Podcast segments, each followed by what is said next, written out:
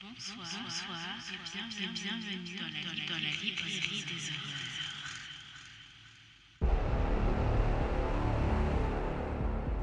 It, it, it made me feel like they were a permanent part of me.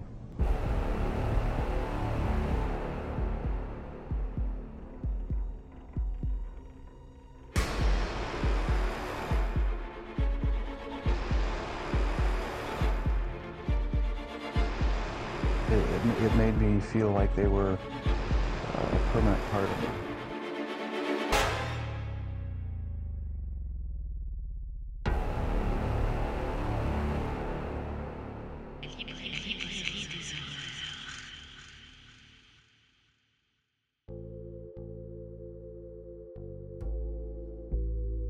Slave of My Thirst de Tom Holland.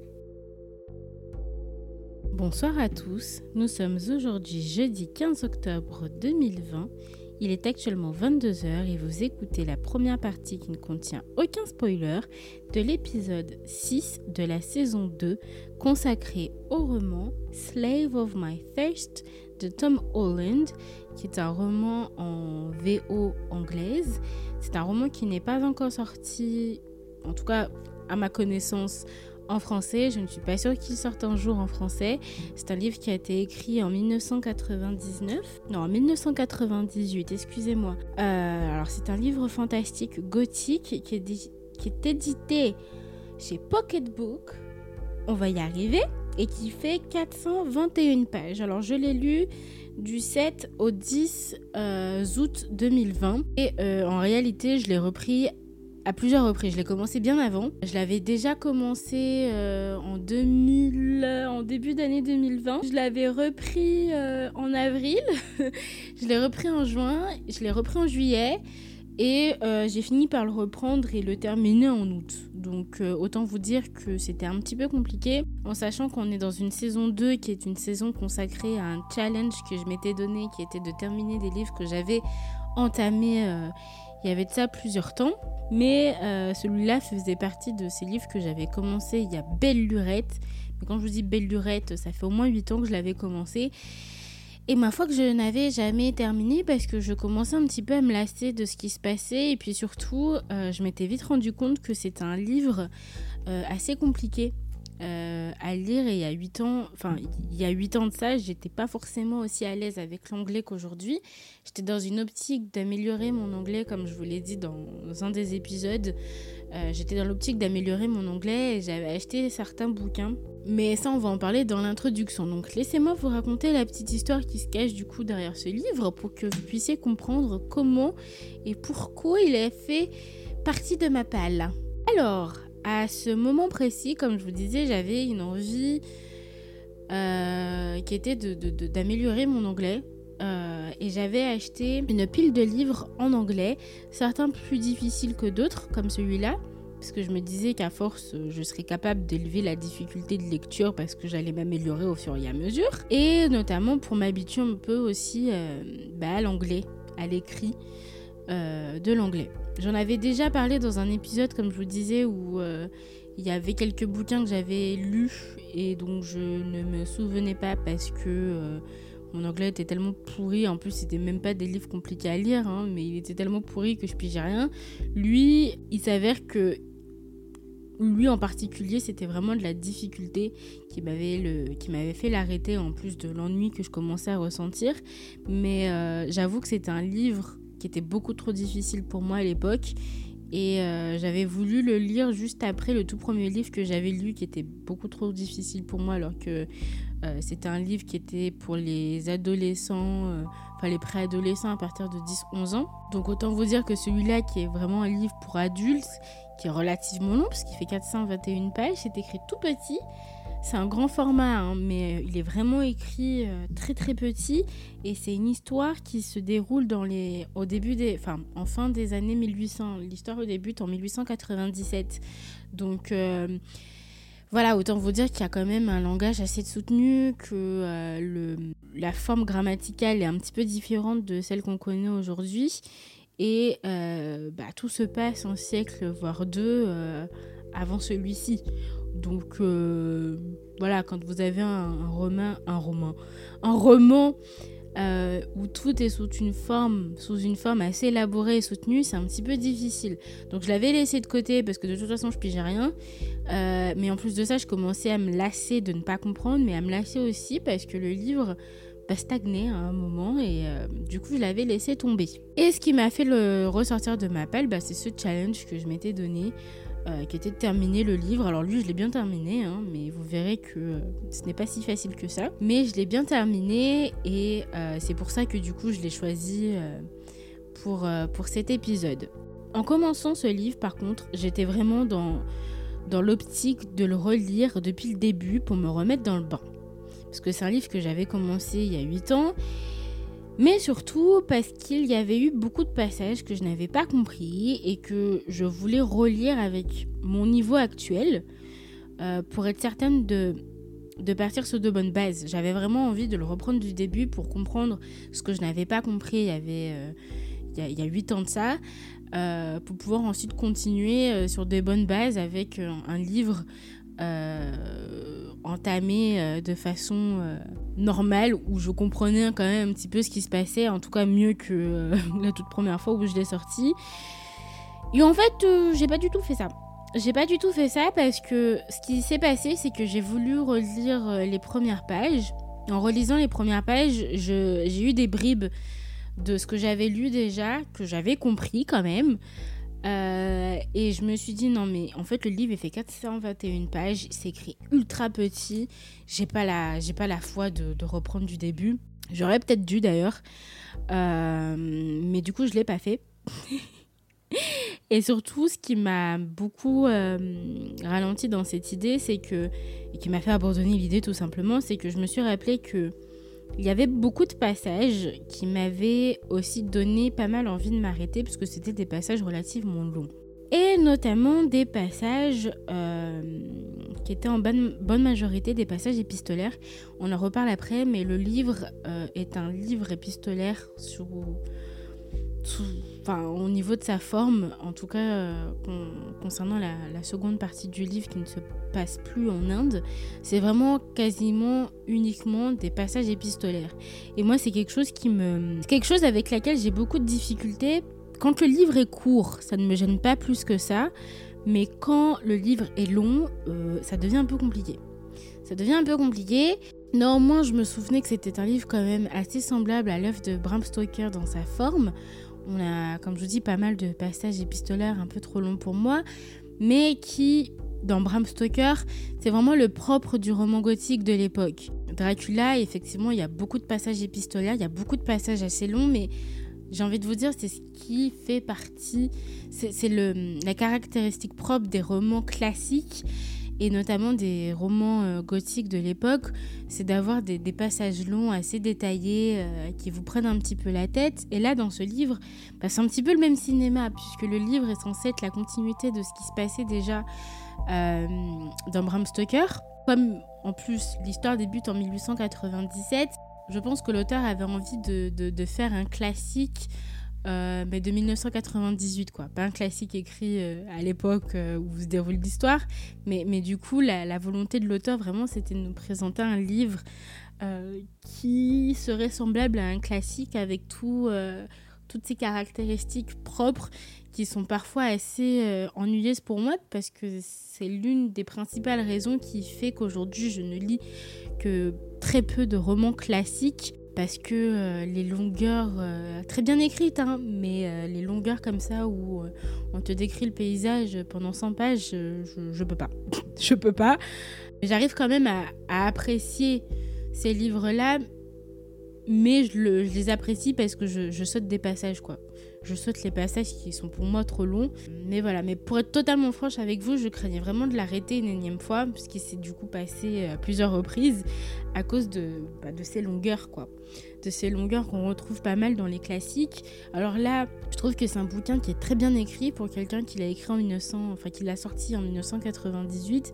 On n'a pas cette sensation comme on avait avec euh, Dracula l'immortel là que je vous ai présenté euh, quelques épisodes avant, je crois, où, enfin le premier épisode d'ailleurs, où euh, on a l'arrière-petit-neveu de Bram Stoker et Ian Holtz qui décident de faire une suite à Dracula où là, clairement, on se rend compte qu'on est dans les années 2000 et qu'il n'y a rien qui colle, puisqu'on veut nous introduire une histoire qui se passe euh, dans le début des années 1900, quelques, quelques années après euh, ce qui s'est déroulé euh, dans le Dracula de Bram Stoker. Et pour le coup, moi, il y a un truc qui m'avait beaucoup perturbé, c'est qu'on était face à un livre typiquement anachronique. C'est-à-dire que déjà, il était anachronique pour plusieurs raisons, mais en plus, le, le vocabulaire, les la forme du livre, le fond du livre n'était pas du tout approprié à les dates qu'on nous a indiquées dans le livre. Alors je veux bien croire que, en, je sais pas, 10-15 ans, les gens aient évolué au niveau du langage, mais on n'avait vraiment pas l'impression d'être dans un livre qui se déroulait au début des années 1900 et qui plus est était la suite de Dracula de Bram Stoker. Là, pour le coup, c'est pas du tout le cas. On a un livre, euh, on a vraiment l'impression de lire un classique. Euh, c'est très bien écrit. Euh, les tournures de phrases sont très bien adaptées à l'époque où se déroule le roman. Et euh, c'est quelque chose qui, moi, m'a beaucoup plu, mais c'est quelque chose qui, à l'époque, il y a 8 ans, m'avait beaucoup déconcerté parce que du coup, c'est pas le genre d'anglais qu'on a face à nous quand on a des cours d'anglais, euh, que ce soit au lycée ou même, euh, ou même au collège. Du coup, je vais maintenant passer au résumé. Cet épisode sera un petit peu particulier parce que déjà, je pense que vous l'avez remarqué, mais cette saison 2 est un peu euh, rocambolesque. Il y a pas mal d'épisodes en retard. Je sais pas quand est-ce que je vais les poster. J'ai quelques petits soucis de santé qui m'ont pas mal diminué, pour être franche avec vous. Et euh, en plus de ça, j'ai eu quelques soucis euh, qui se sont rajoutés par-dessus, euh, qui ne viennent pas forcément de moi, mais qui sont des soucis qui apparaissent comme ça dans la vie sans crier garde. Et du coup, ça m'en a foutu un, bon coup au moral et même au, physique, parce que je me suis retrouvée dans une fatigue morale et physique, mais tellement intense je suis tombée euh, assez bas, alors peut-être pas assez bas encore, mais euh, quand même relativement bas. Et du coup, même les choses que j'adore faire, comme lire, euh, m'occuper de mon podcast, j'avais même pas la foi de le faire tellement j'étais fatiguée, tellement j'étais pas bien même, et tellement mes idées étaient complètement all over the place. Littéralement. Donc euh, je tiens à m'en excuser, parce que du coup ce sera un épisode un petit peu particulier. Et la seconde raison qui fait que c'est un épisode particulier, c'est parce que c'est un livre dont je ne me souviens pas de la fin. Voilà. Je l'ai lu. Euh, voilà. Je ne me souviens pas de la fin parce que je l'ai arrêté à plusieurs reprises. Ensuite, j'ai lu des livres entre temps et puis je l'ai repris, comme je vous disais en intro. Et, euh, et je me souviens pas de la fin. Et le souci, c'est que au moment où j'enregistre l'épisode, il s'est passé plusieurs mois même par rapport au moment où je l'ai terminé. J'ai fait l'erreur de ne pas écrire la chronique juste après l'avoir lu et de le faire plusieurs mois après. Et ben, je me souviens de rien. Je vous expliquerai pourquoi je ne me souviens de rien juste après, mais sachez qu'il n'y aura pas de partie spoil en fait. Cette partie que j'aime bien faire euh, où je vous spoil et surtout je vous dis euh, un peu plus dans l'exactitude ce qui m'a dérangé les passages que j'ai trouvés mais euh, horripilants ou voire géniaux pour certains. Là, bah, ce sera pas le cas, donc ce sera un épisode un tout petit peu plus court. Mais sachez qu'il n'y aura pas de partie spoil. Et la troisième raison, c'est parce que je sais que tout le monde n'est pas à l'aise avec l'anglais, tout le monde n'a pas envie de lire des livres en anglais. Et euh, des livres comme celui-ci en plus qui sont quand même relativement difficiles. Euh, il faut quand même un niveau assez bon euh, d'anglais pour être capable de, lire l'histoire sans, être perdu au bout de trois mots. Donc euh, je, je, vais essayer de faire quelque chose de court, de concis, en sachant très bien que c'est pas dit que ce soit un livre que vous ayez lu et c'est pas dit que ce soit un livre que je puisse vous recommander si vous êtes déjà à la base pas forcément à l'aise avec l'histoire. Enfin avec l'anglais du moins. Alors, Commençons par un petit résumé. Donc euh, c'est un résumé en français hein, que je vous ai fait. C'est une histoire qui débute en 1897, juste après les faits que l'on connaît sûrement tous, euh, qui se sont déroulés dans le roman de Dracula, le roman Dracula pardon de Bram Stoker. Donc là, on va suivre un homme de science et de raison, un fameux Dr John Elliot, euh, qui va être envoyé en mission en Inde, qui est une colonie britannique à l'époque, c'est d'ailleurs vraiment le cas, hein, à Kalikshutra pour investiguer sur une mystérieuse épidémie qui ressemblerait de près à la peste que les autorités ne veulent pas ramener en Angleterre. De retour à Londres, pour rendre des comptes sur ce qui se passe à Kalikshutra, il se rend compte qu'il souffre, euh, disons, de syndrome post-traumatique. Il a souvent des réminiscences euh, de ce qu'il a vécu euh, durant son séjour à Kalikshutra. Il a des moments de, de, souvenirs euh, un peu douloureux de cette épidémie qui ravageait les corps et les cœurs de ses pauvres habitants. Et c'est des choses qui reviennent sans cesse. Mais plus de ça, il doute fort que ce soit en réalité la peste même si tout laisse à croire que ça l'est, puisque c'est un homme de science, un docteur, et à Kalikshutra, les gens sont très, euh, religieux, euh, il y a beaucoup de mysticisme autour de, de pas mal de choses. Mais avec ce qu'il a vu, qu'il a totalement traumatisé, il commence à remettre en question euh, cette idée de peste, surtout avec ces, réminiscences qui lui reviennent à chaque fois où il voit des espèces de zombies sortir de nulle part, des gens mais qui ont perdu, euh, qui ont perdu leur, leur, corps, leur corps ne ressemble plus à rien, mais qui ont surtout perdu de leur morale et, et leur cœur même. Euh, et à ce moment précis, quand il rentre à Londres, il a une autre idée en tête en fait. Il finit par se rendre compte que c'est peut-être pas la peste et il a une autre idée en tête, une idée un peu trop superstitieuse pour être vraie, mais qui paraît être la vérité. Ce serait peut-être des actes de vampirisme.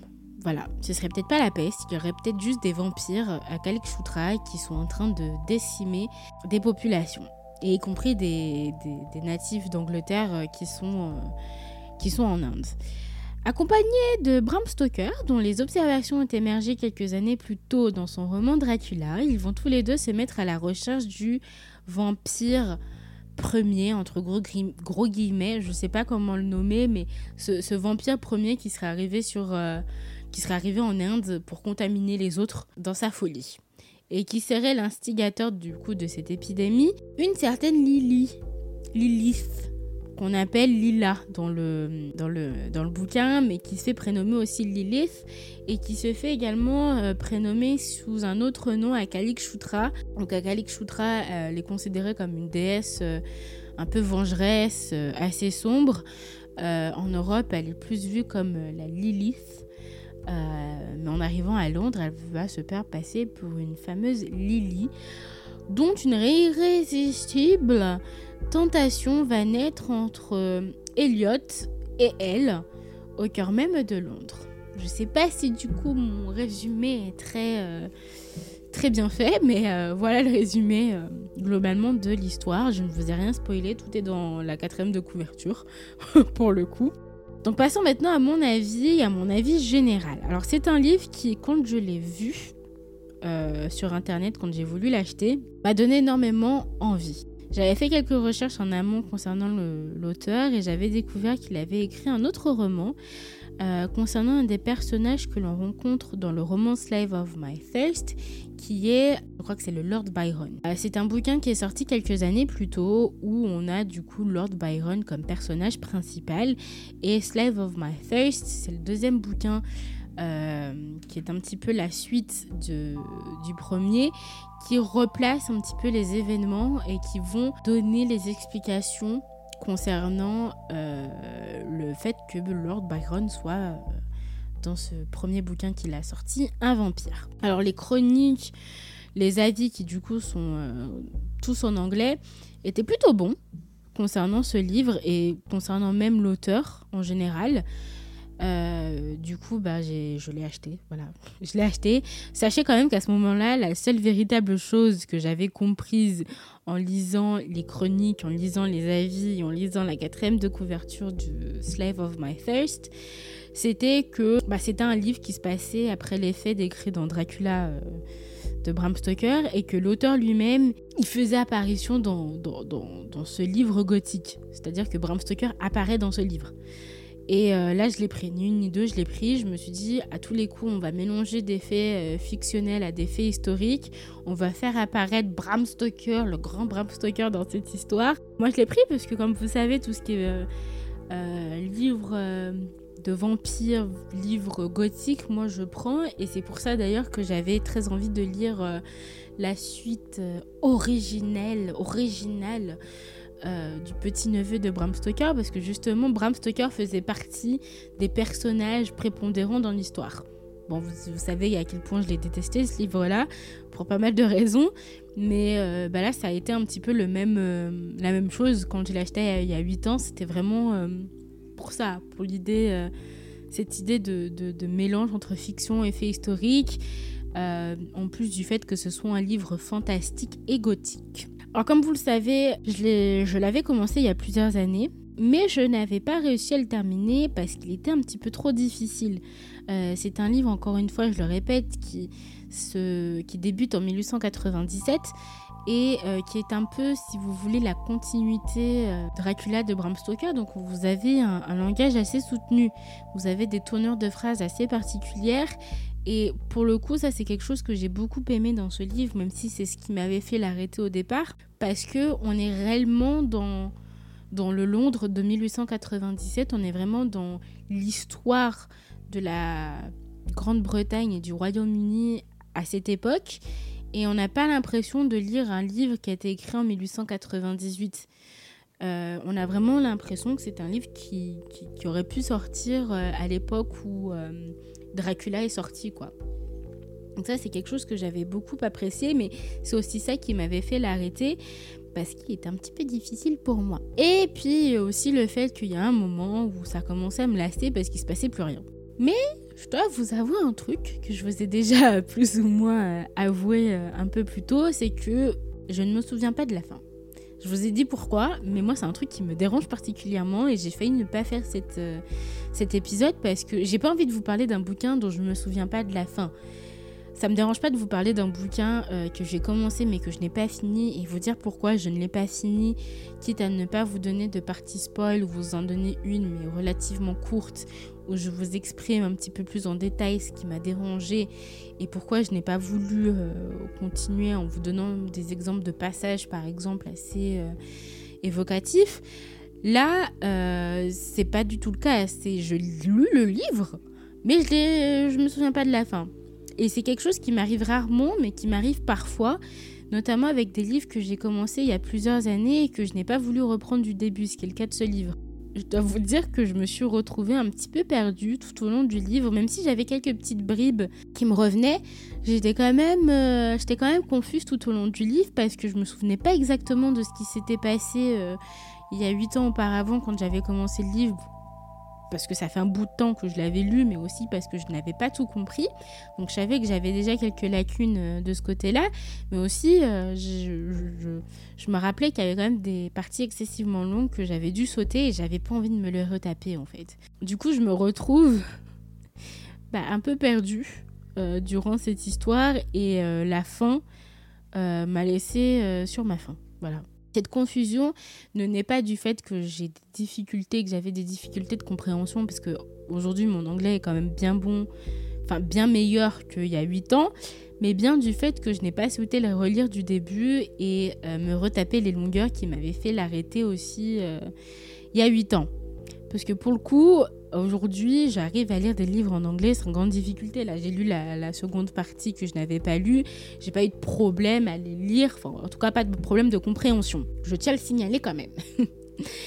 Mais euh, je dois aussi vous avouer que quand je l'ai repris, j'ai été un petit peu déstabilisée au début parce que je me souvenais pas vraiment de la première partie parce que comme je vous disais j'avais des lacunes et malheureusement en continuant euh, le livre euh, en 2020, j'ai pu remarquer que les choses euh, commençaient à stagner et que c'était pas que euh, y a 8 ans quand je comprenais rien, c'est parce que vraiment il y avait euh, une espèce de stagnation qui, qui prenait, qui, commençait à venir dans, dans le bouquin et ça a continué tout du, tout du long.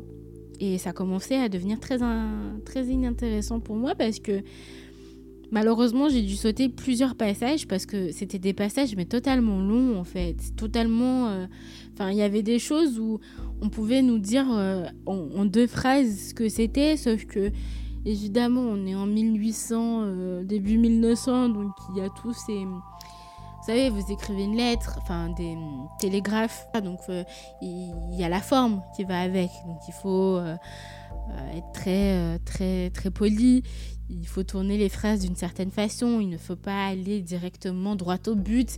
Donc ça vous fait des, lettres qui font 6, 7, 8, 10, 20 pages par moment et qui font parfois même un chapitre entier. Mais je suis quand même contente parce que j'ai réussi quand même à comprendre ce qui se passait dans le bouquin. C'est juste que je suis incapable de vous dire ce qui se passe réellement et la fin. Parce que j'ai sauté tellement de passages que je pense que j'ai dû sauter des, passages peut-être un peu plus intéressants et un peu plus décisifs dans l'histoire.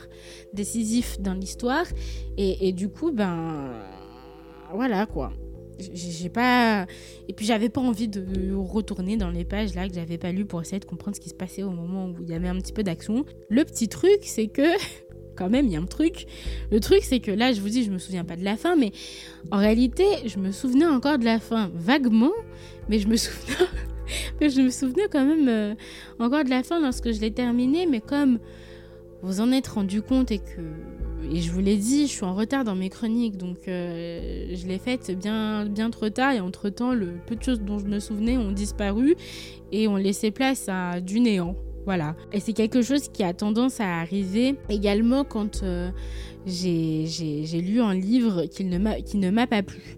Donc je pense que là, pour le coup, il y avait le fait qu'il y avait euh, une grande partie du livre, la moitié du livre que j'avais pas forcément entièrement compris et que j'avais pas repris avec mon niveau maintenant qui est quand même un peu meilleur qu'il y a 8 ans. En plus du fait qu'il y avait des passages excessivement longs que j'ai passés, que j'ai dû sauter.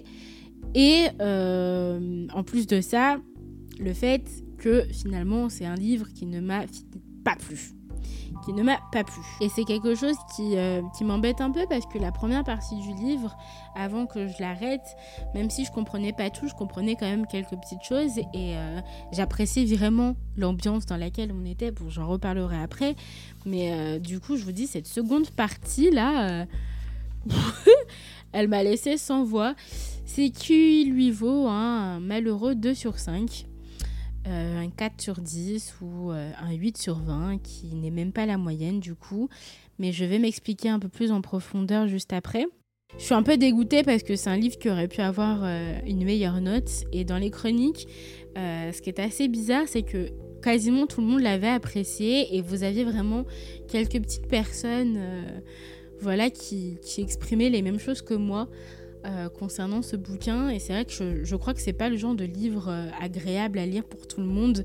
C'est quelque chose que j'avais eu euh, avec Dracula. C'est le même problème que j'avais eu avec Dracula. Je me souvenais même plus de la fin, mais comme j'avais vu à plusieurs reprises l'adaptation cinématographique, je, me souvenais quand même, enfin, j'avais fini par comprendre, mais j'avais sauté énormément de passages.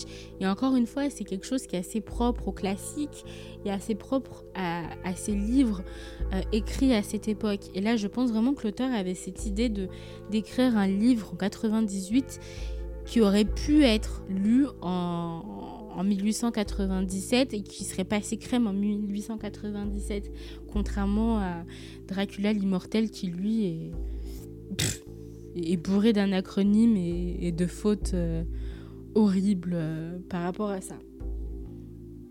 Donc parlons maintenant des, personnages, maintenant que j'ai fini mon avis, euh, j'ai fini de vous faire mon avis global. Parlons des personnages. Alors pour cet épisode, comme je vous disais, tout sera un petit peu différent, y compris pour les personnages, puisque je ne me rappelle pas de grand-chose. Je me rappelle surtout de quatre personnages, donc ce sera une partie un petit peu plus courte et je m'en excuse, mais j'avais quand même envie de vous parler de ce livre. Euh, c'est les quatre personnages les plus importants de toute façon de l'histoire. Il y en a d'autres qui apparaissent, mais je suis incapable de vous dire leur nom et leur utilité dans l'histoire. Donc ça m'embête un peu parce que euh, je peux pas vous dire, par exemple, ce personnage, on l'introduit et ensuite il disparaît, on ne sait pas pourquoi, ou ce personnage a, a, été le, comment dire, l'élément déclencheur de, des passages euh, excessivement longs dans le bouquin qui ne servaient à rien pour le coup, je vais pas pouvoir vous, vous, dire ça ou vous dire que justement ce personnage, lui, il introduisait tel truc qui a pu relancer l'histoire. Euh, donc je m'en excuse, mais vraiment, je, ne me souviens pas de cette histoire, mais ça montre à quel point je ne l'ai pas particulièrement apprécié non plus, quoi. Donc on va suivre quatre personnages, les quatre dont je me souviens. On a le docteur Elliot dont je vous ai parlé euh, dans, le résumé. On a son ami le Lord Byron dont je vous ai parlé aussi euh, dans le résumé. On a Bram Stoker dont je vous ai parlé également dans le résumé. Et on a la fameuse Lilith, Olila, euh, Laila, je sais pas trop, que, euh, dont je vous ai parlé également dans le résumé.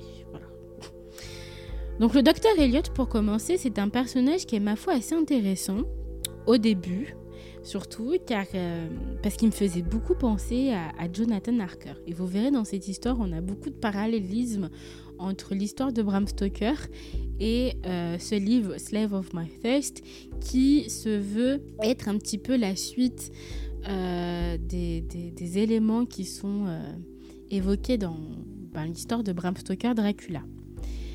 Donc je vous disais qu'il me faisait beaucoup passer à Jonathan Harker et euh, j'en reparle après, mais ils ont tous les deux des caractéristiques assez similaires.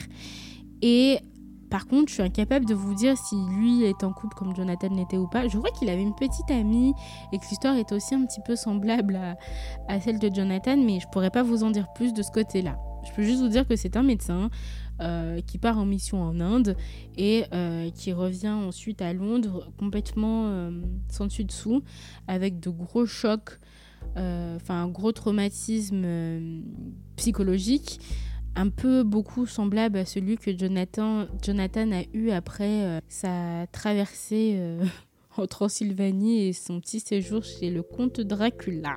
Ensuite, on a évidemment Bram Stoker, qui, contrairement à d'autres romans, et là vous savez duquel je parle, euh, il est vraiment ce personnage prépondérant qui apparaît une fois qu'Eliot est revenu à Londres et euh, qui au départ est un personnage assez glacial.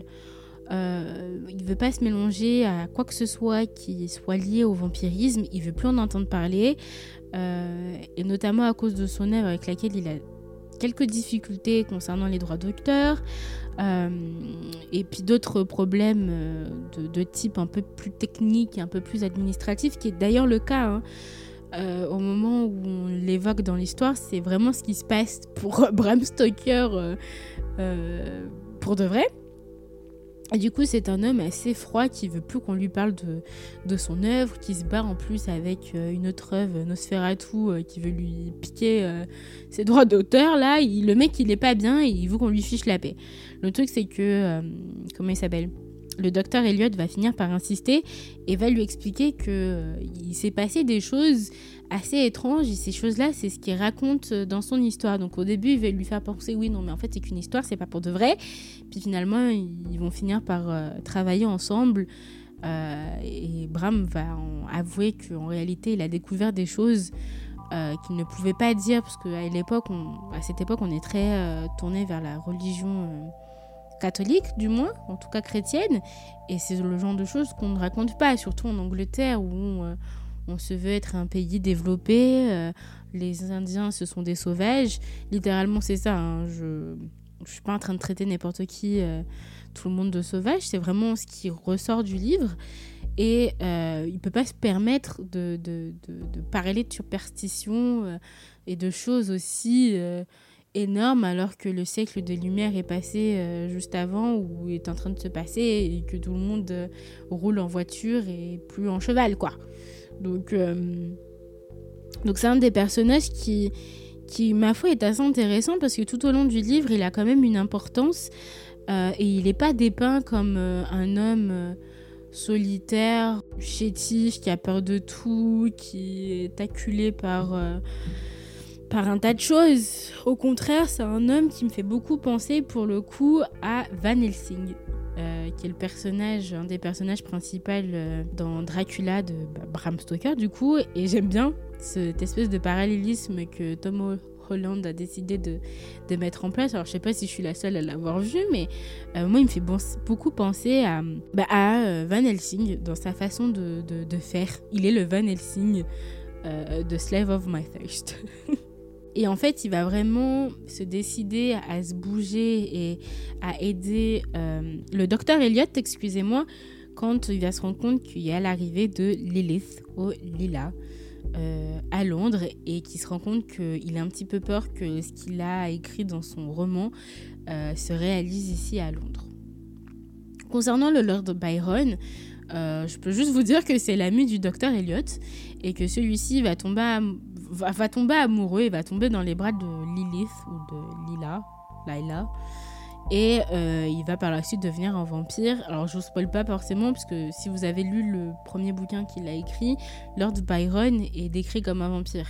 Donc on sait déjà d'emblée que c'est un vampire. Cet opus là, euh, Slave of My Thirst, remet un petit peu, euh, bah, il donne un petit peu l'origine de, la transformation en vampire du, Lord Byron. Donc c'est vrai que la seconde partie du bouquin, elle est très concentrée là-dessus puisque euh, Lord Byron va, tomber sous les griffes de, de Lila, Lilith. À ce moment-là, ils vont essayer de le sauver, sauf que ça marche pas.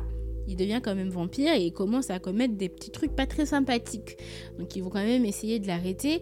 Et en fait, cette deuxième partie du livre que je trouve ré- réellement embêtante et super longue, bah, c'est la partie où ils essayent plus ou moins de faire revenir euh, à la raison le Lord Byron et euh, finalement ça ne fonctionne pas parce qu'il va devenir vampire et, et cette seconde partie elle est vraiment concentrée là-dessus sur ce Lord Byron qui est l'ami d'Eliot et cette deuxième partie elle s'occupe plus de ce qui se passait euh, en Inde. Euh, je vais en reparler après. Mais, mais du coup, c'est un truc qui, moi, m'a beaucoup euh, perturbé. Et puis, pour finir, on a la fameuse Laila, Lilith, euh, aussi connue en Inde sous le nom de la déesse Kali. Dans l'hindouisme, est la déesse, déesse de la préservation, de la transformation et de la destruction. Euh, et c'est sous ce nom-là que Laila, Lilith, se fait appeler chez les Indiens hindouistes à Kalikshutra. Littéralement, hein, Lila, euh, Lilith, on va l'appeler Lilith. Euh, c'est le Dracula au féminin. C'est le Dracula euh, de Slave of My Thirst au féminin. Alors elle, elle est un petit peu plus... euh, on, nous fait moins... euh, disons qu'avec Dracula, on savait pas trop s'il se nourrissait uniquement de sang de femme ou, des sang, ou du sang d'homme. Euh, parce qu'il y a quand même un côté très sexualisé dans le fait de prendre le sang de quelqu'un. Euh, alors pour les femmes, il n'y avait aucun doute qu'ils prenaient leur sang et qu'il y avait en plus de ça toute un- une atmosphère euh, sexuelle très tendue. Euh, mais pour les hommes, on n'en parlait pas forcément. Voilà, donc je sais pas trop euh, s'il y a vraiment eu cette idée de cacher et de mettre ça un petit peu sous, sous le chapeau, mais euh, dans tous les cas, là, on le voit un peu plus clairement, même si c'est dit assez euh, sobrement, parce qu'on est dans un... Enfin, encore une fois, le, bouquin se veut commencer en 1897 et euh, le début des années 1900, donc euh, on on veut quand même rester dans, cette ambiance où l'homosexualité n'est pas forcément très bien vue et un vampire, c'est la représentation même du, sexe, de la dévo- de- dévotion, non, pas de la dévotion, de la... Bref, elle représente un tas de, de- choses euh, qui sont condamnables, que- qui, sont des péchés, n'est-ce pas? Et pour le coup, on, introduit un peu plus cette idée qu'elle puisse prendre le sang d'homme, mais également de femmes.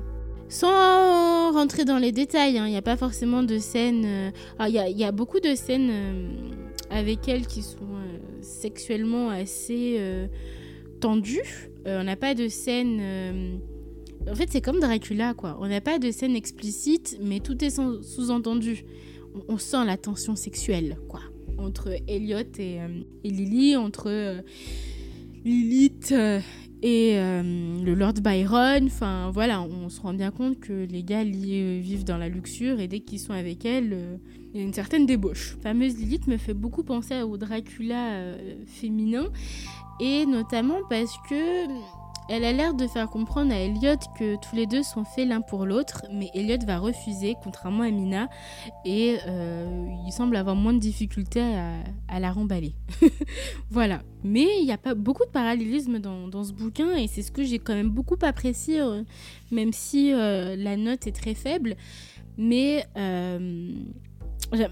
voilà, je vais vous parler maintenant de, un plus en précision de, du style de l'auteur et de l'auteur et de l'histoire en elle-même. Je vous disais du coup que c'est une histoire que j'arrête pas de vous dire qu'il y a quand même des trucs que j'ai pas mal aimé et pourtant il n'a qu'un 2 sur 5, il a même pas la moitié. Ce que j'ai aimé, Ce que j'ai aimé, c'est que c'est un livre qui mélange des faits historiques avérés à des faits purement fictionnels. Et c'est ce qui me donnait réellement envie de le lire et de l'acheter. Enfin, de l'acheter et de le lire. Parce que j'adore ce genre de livre un peu gothique, euh, qui vous emmène dans un univers qui pourrait bien être le nôtre, tellement il est difficile d'extraire le vrai du faux. Et pour ça, je, jette littéralement mon château, mon château, mon chapeau à l'auteur. Je sais même pas si c'est ça l'expression, mais euh, ça c'est cool. Ça c'est vraiment cool parce qu'il l'a vraiment bien géré.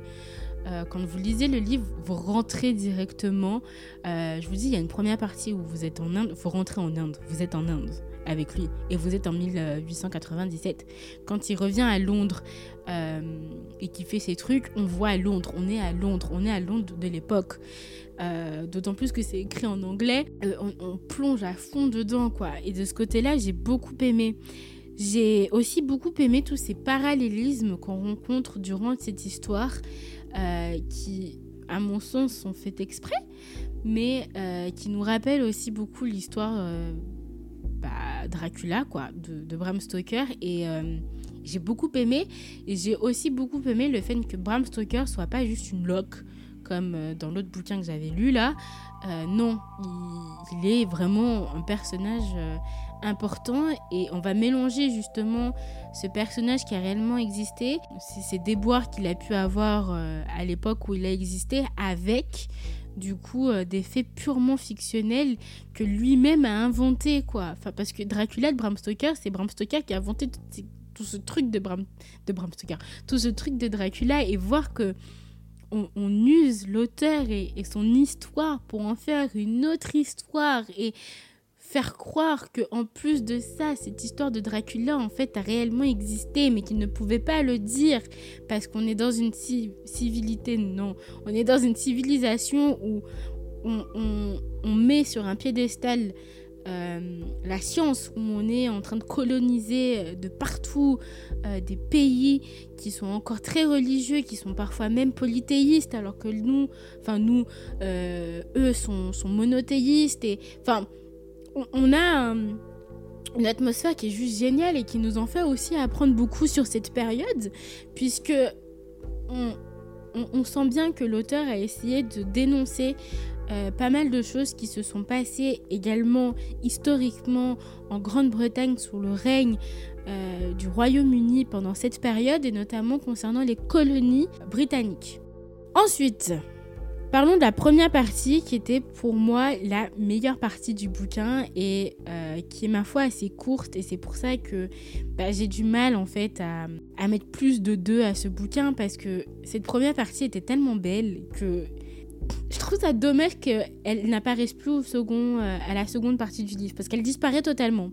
Alors, c'est la partie où le docteur Elliot est envoyé en Inde, donc une colonie britannique à l'époque, qu'il est d'ailleurs pour de vrai à l'époque, où il y a une espèce d'épidémie, donc à Kalikshutra, qui pensait être potentiellement la peste. Or, la Grande-Bretagne a déjà eu affaire à la peste pas très longtemps avant, et elle n'est pas prête à combattre de nouveau cette maladie. Et comme plusieurs soldats, et je, britanniques même en général, euh, sont là-bas, le gouvernement veut prendre toutes les précautions nécessaires pour savoir ce qu'il se passe là-bas, d'autant plus que c'est une épidémie qui tue n'importe qui, autant des aborigènes que la milice britannique.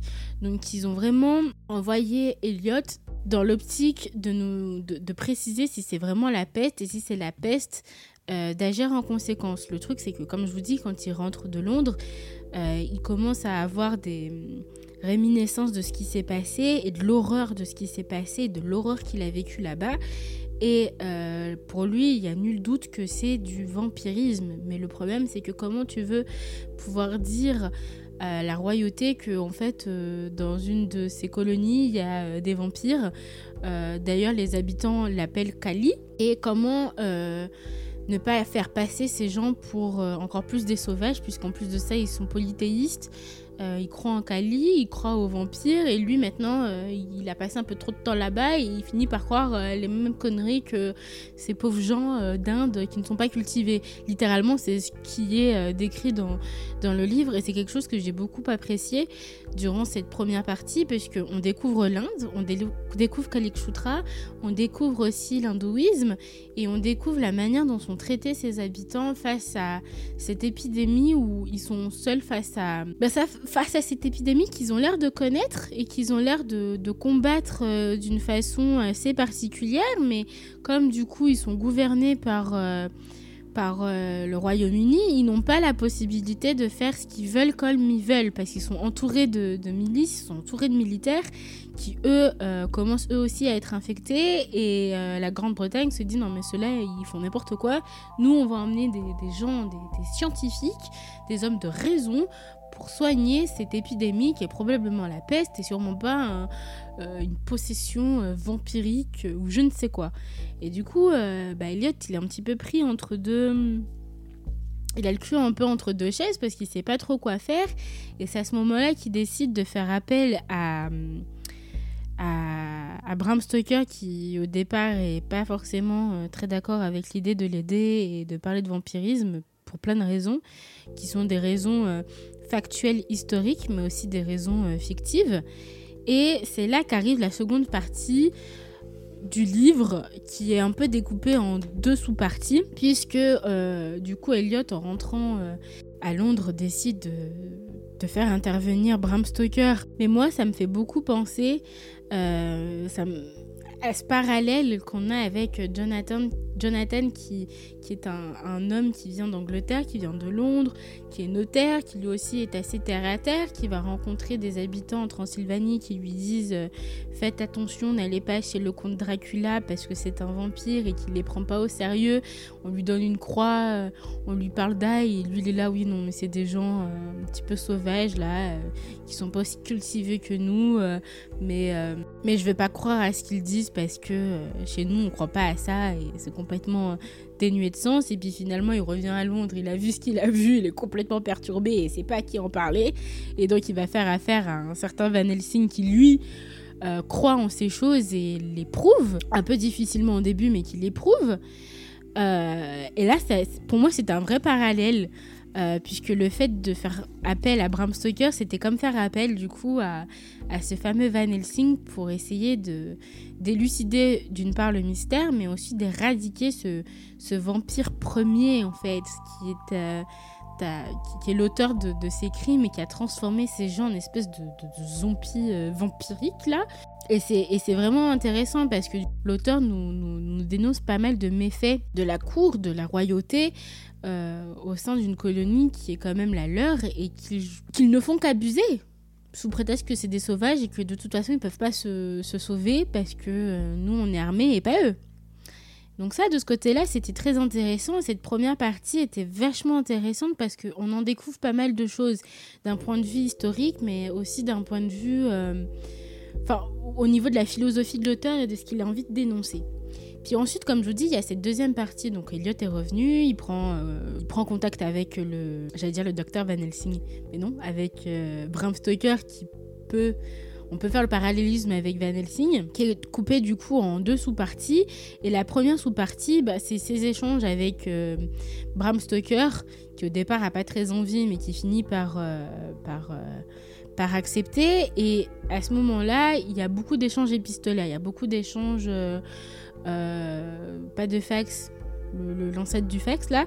Et c'est un moment où euh, on suit aussi euh, le docteur Elliot qui, qui, qui souffre de pas mal de syndromes post-traumatiques. Il a tout le temps des images sanglantes qui lui reviennent euh, en tête. Il a le mot vampire qui, qui, qui ne cesse de le tourmenter. Il commence à voir des choses arriver à Londres. Euh, Bram Stoker aussi. Et tout cela me fait vraiment penser à ce qui se passe une fois que Jonathan arrive à Londres et euh, essaye d'intercepter Dracula. C'est exactement la même chose, mais avec des personnages différents. Mais c'est très bien fait. Euh, c'est très bien inspiré, c'est très bien fait. J'ai pas de là-dessus, j'ai pas de, de remarques à faire négatives parce que c'est vraiment très intéressant. Cette seconde partie, euh, cette seconde sous-partie est assez longue euh, pour être franche parce que c'est principalement des échanges épistolaires, il n'y a pas beaucoup d'action et l'action va plus ou moins reprendre au moment où le meilleur ami d'Eliot va disparaître. Va disparaître et on va se rendre compte qu'il a disparu avec une certaine Lilith, euh, Laila, qui s'avère être un vampire et qui s'avère être la fameuse Kali dont tout le monde parlait à Khalek Choutra. Et d'ailleurs, c'est une femme qui est très belle. Alors, j'ai bien aimé parce que on vous décrit, on vous dépeint une femme à la pommade avec de longs cheveux euh, noirs. Elle a vraiment l'air d'une d'une indienne. Euh, d'Inde, voilà, et elle est très très belle. Et c'est vrai que dans le dans le contexte euh, de l'époque, elle dépeint beaucoup dans la rue parce que euh, on voit une femme très bien habillée, très cultivée, qui sait manier les mots, qui sait manier les formes, qui sait manier même les hommes à son avantage. Et qui en plus de ça vient d'une province, enfin d'une colonie où on ne soupçonnait pas que des gens pouvaient être aussi cultivés. Donc là aussi, l'auteur essaye de dénoncer pas mal de choses à travers euh, l'arrivée de, Lilith à Londres. Et euh, le moment où le Lord Byron disparaît, c'est là où on a la seconde partie du livre qui, elle, était la pire. Parce que dans cette seconde partie qui est divisée en deux sous-parties, où la première, je vous disais, il y a juste des échanges quasiment épistolaires, quasiment hein, entre Bram, Bram et le docteur Elliot. Euh, là où je pensais qu'il allait ravoir un petit peu de mouvement, un peu d'action, c'est quand euh, son ami disparaît, qu'on apprend que Lilith est dans les parages, et bizarrement, bah, ça retombe. C'est un soufflet qui retombe, euh, qui retombe très vite. Et on repart dans des échanges épistolaires où finalement ils finissent par voir où est le Lord Byron. On se rend compte qu'il est tombé amoureux et qu'il est prêt à devenir un vampire euh, pour euh, Kali, pour euh, Lilith, pour Laila, si vous voulez. Et du coup, pour l'instant, il veut pas savoir, enfin, il veut pas dire où il est. Donc, il s'échange des, des, pas des emails, du coup, des échanges épistolaires. Il s'échange des lettres. c'est quoi le, je vous ai dit un mot tout à l'heure. C'est pas le fax, mais il s'échange des, enfin, il s'échange des, des mots, voilà. Ensuite, il y a un moment où ils se rencontrent, on, pense qu'il peut se passer quelque chose d'un peu plus intéressant, et en fait, c'est juste des scènes où ils sont à trois. Il y a le Lord Byron, qui est tout le temps entouré de sa petite euh, Lilith, qui est jamais très loin dans les parages, et euh, c'est à ce moment-là où on a des scènes un petit peu... Euh, là aussi, je fais le parallélisme avec Dracula de Bram Stoker. Euh, ces scènes-là étaient assez intéressantes puisque on a en fait Lilith qui est amoureuse, qui a l'air de reconnaître Elliot comme étant cet amour dont elle avait besoin, le véritable amour. Sauf qu'Elliot, lui, il n'est pas comme Nina. Il il veut pas d'elle. Il veut pas être un vampire, il veut pas d'elle, c'est comme ça. Il lui veut sauver son ami et il comprend pas euh, pourquoi elle va à tout prix euh, le transformer lui alors qu'elle a déjà transformé son ami. Euh, enfin, fous-moi la paix, meuf. et en fait, la seule différence qu'on a avec la fin de Bram Stoker, c'est que Elliot euh, finit par abandonner euh, l'idée de sauver son ami, c'est trop tard. Et d'ailleurs, cet ami, on le retrouve dans le premier bouquin qu'il a écrit où il est vampire, il, vit sa meilleure vie. Je ne l'ai pas lu, mais de ce que j'ai compris, il a l'air de vivre sa meilleure vie. Euh, avec un Elliot qui, qui, bah, abandonne, mais qui en tout cas ne s'est pas donné aux, mains euh, de, Kali, qui lui dit Mais de toute façon, je te retrouverai et tu finiras par, euh, par être à moi, quoi qu'il arrive, parce que l'amour est plus fort que tu. Voilà, donc c'est un peu cette fin dont je me souviens. Je me rappelle pas vraiment de tout, tout, tout, tout, mais je me rappelle vraiment pas du livre dans sa complexité pour pouvoir vous dire tout. Par contre, euh, j'ai bien pu remarquer qu'à travers cette histoire, l'auteur essayait surtout de, nous véhiculer certains messages très importants sur la manière dont on a traité ces indigènes et la façon dont on voyait euh, bah, ces femmes cultivées euh, qui venaient d'Inde, qui étaient très bien habillées, qui savaient très bien parler, s'exprimer, dans un anglais parfait d'ailleurs, sans accent ni rien.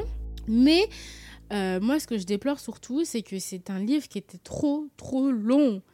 Euh, c'était pareil dans Bram Stoker, hein, dans le Dracula de Bram Stoker, mais, mais du coup, là, je pense que j'ai dû sauter quelques passages où je devais avoir quelques actions, et du coup, j'ai pas toutes les informations, et j'en arrive à même plus me souvenir totalement de la fin. J'ai un souvenir vague, j'ai pu vous le donner, mais j'ai l'impression de pas être dans la capacité de vous faire une chronique complète de tout ce qui aurait pu être dit parce que je ne me souviens plus. dans tous les cas, j'ai vraiment... Moi, ce qui m'a fait euh, vraiment... Ce qui m'a déçu dans ce bouquin, et pour le coup, je pense que c'est un bouquin, si ça avait été adapté... Euh, euh, en film, je pense que je l'aurais regardé que je l'aurais kiffé. Mais là, en version livre, c'est trop long. Il y a trop de longueur, il y a trop d'échanges épistolaires. En plus, il se veut être écrit comme un classique, donc vous avez tous les codes du classique qui sont dedans, qui moi me dérangent beaucoup. C'est pour ça que j'en lis très peu, comme je vous le disais. Mais surtout, j'ai détesté le fait qu'on parle plus de l'Inde en fait. Euh, parce que c'est le point de départ de l'histoire. C'est-à-dire que vous avez peut-être, euh, je sais pas, vous avez peut-être 100 pages, même pas, où euh, le docteur Elliot va faire sa mission à, à où il se passe des choses. Ensuite, il revient et puis c'est fini. Il n'y a pas de lien avec ce qui s'est passé avant, si ce n'est bah, cette fameuse Lilith qu'on apprend après, qui est en fait Kali, dont les aborigènes avaient peur et en même temps vénéraient. Parce que encore avec Dracula, la Transylvanie, elle revient à la fin. Elle revient. C'est-à-dire que euh, il y, a Transylvanie au début, il y a plus à la il y a plus au milieu, et puis il y a encore à la fin. Là, il y a plus de retour. Euh, en Inde, il y a plus de. On parle même plus de cette maladie qui ronge les autres en Inde. On n'a pas de. Alors, à moins que j'ai sauté des passages. Comme je vous disais, j'ai sauté pas mal de passages, donc j'ai peut-être sauter un des passages qui en parle, mais pour moi, il n'y a pas de, de, passage où euh, bah, on reparle de l'Inde, qu'est-ce qu'ils sont devenus, ces gens qui étaient en train de mourir, on les a laissés tout seuls, qu'est-ce que euh, la royauté a décidé d'en faire, enfin, qu'est-ce qui se passe? En plus, ils n'ont pas réussi à tuer euh, Kali, Lilith, Laila. Donc ça veut dire qu'elle va continuer à perpétuer euh, son petit truc. Elle a, décidé, je crois, de retourner en Inde après ou je sais plus quoi. Je suis pas sûre parce que je me souviens pas de tout. Mais il y a un moment où il y a une histoire de, elle veut retourner en Inde dans son palais royal. Euh, mais du coup, on n'a pas de fin comme on a avec Dracula où Dracula est tué et Mina on peut plus. Mais bon, voilà, c'était pour la bonne cause. Là, on n'a pas tout ça.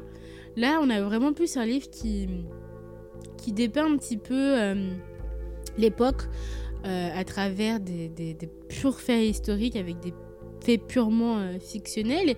Et il dépeint aussi toutes les déviances qu'il y a pu avoir, toute cette maltraitance qu'il y a pu avoir. Et c'est ça que j'ai beaucoup apprécié dans ce livre. Mais ça n'arrive que, que au début et puis après par parcimonie. Alors c'est vrai qu'après euh, c'est un livre, je suis pas sûre que vous soyez prêt à le lire. Je suis pas sûre non plus que vous l'ayez lu. Moi, euh, ce que j'en retiens quand même, c'est que c'était un livre qui avait de très beaux potentiels, qui a des choses très intéressantes à dire sur, euh, sur le côté historique. c'est très intéressant, je trouve qu'il a beaucoup fait de parallélisme avec Bram Stoker, enfin le Dracula de Bram Stoker. Je trouve que ces personnages en tout cas ceux dont je me rappelle, sont, très intéressants.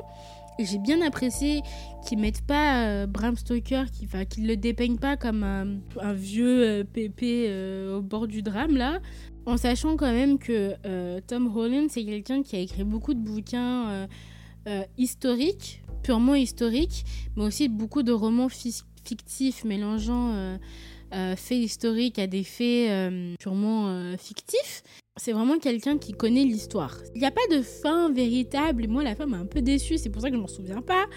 Mais, euh, mais voilà. Après, je sais que c'est un livre qui n'est pas facile à lire. Donc, si vous n'avez pas un anglais assez sympa, assez bon, vous allez avoir quelques difficultés à le lire. Si euh, vous avez l'habitude de lire de l'anglais, ça devrait passer tout seul. Si vous l'avez lu, bah, n'hésitez pas à me dire ce que vous en avez pensé. Je suis pas sûre qu'il y ait grand monde euh, qui l'ait lu. Euh, mais si c'est le cas, n'hésitez surtout pas parce que j'ai vraiment envie de savoir ce que vous en avez pensé vous et ce qu'il ce qu'il en ressort vous de votre point de vue euh, sur cette histoire. En attendant, euh, bah, je vous fais de gros bisous. Il n'y aura pas de partie spoil, hein, comme je vous ai dit. je vous retrouve la semaine prochaine, enfin quelques un jour, parce que là, au moment où j'enregistre l'épisode, j'ai pas encore sorti Le songe d'Adam, j'ai pas encore sorti L'homme sans passé, j'ai pas encore sorti Les portes, j'ai pas encore sorti Une nouvelle vie. Et euh, le dernier épisode, c'est Le silence des loups que j'ai commencé à lire, qui est une histoire euh, qui fait pas du tout partie du challenge, mais comme je vous disais, il y avait pas forcément énormément de bouquins, donc j'ai intercalé quelques livres comme ci, par-ci, par-là. Donc voilà, j'espère que euh, ça vous aura plu. L'épisode est relativement long finalement, je m'attendais pas à ça. J'ai quand même fait 8 pages, hein.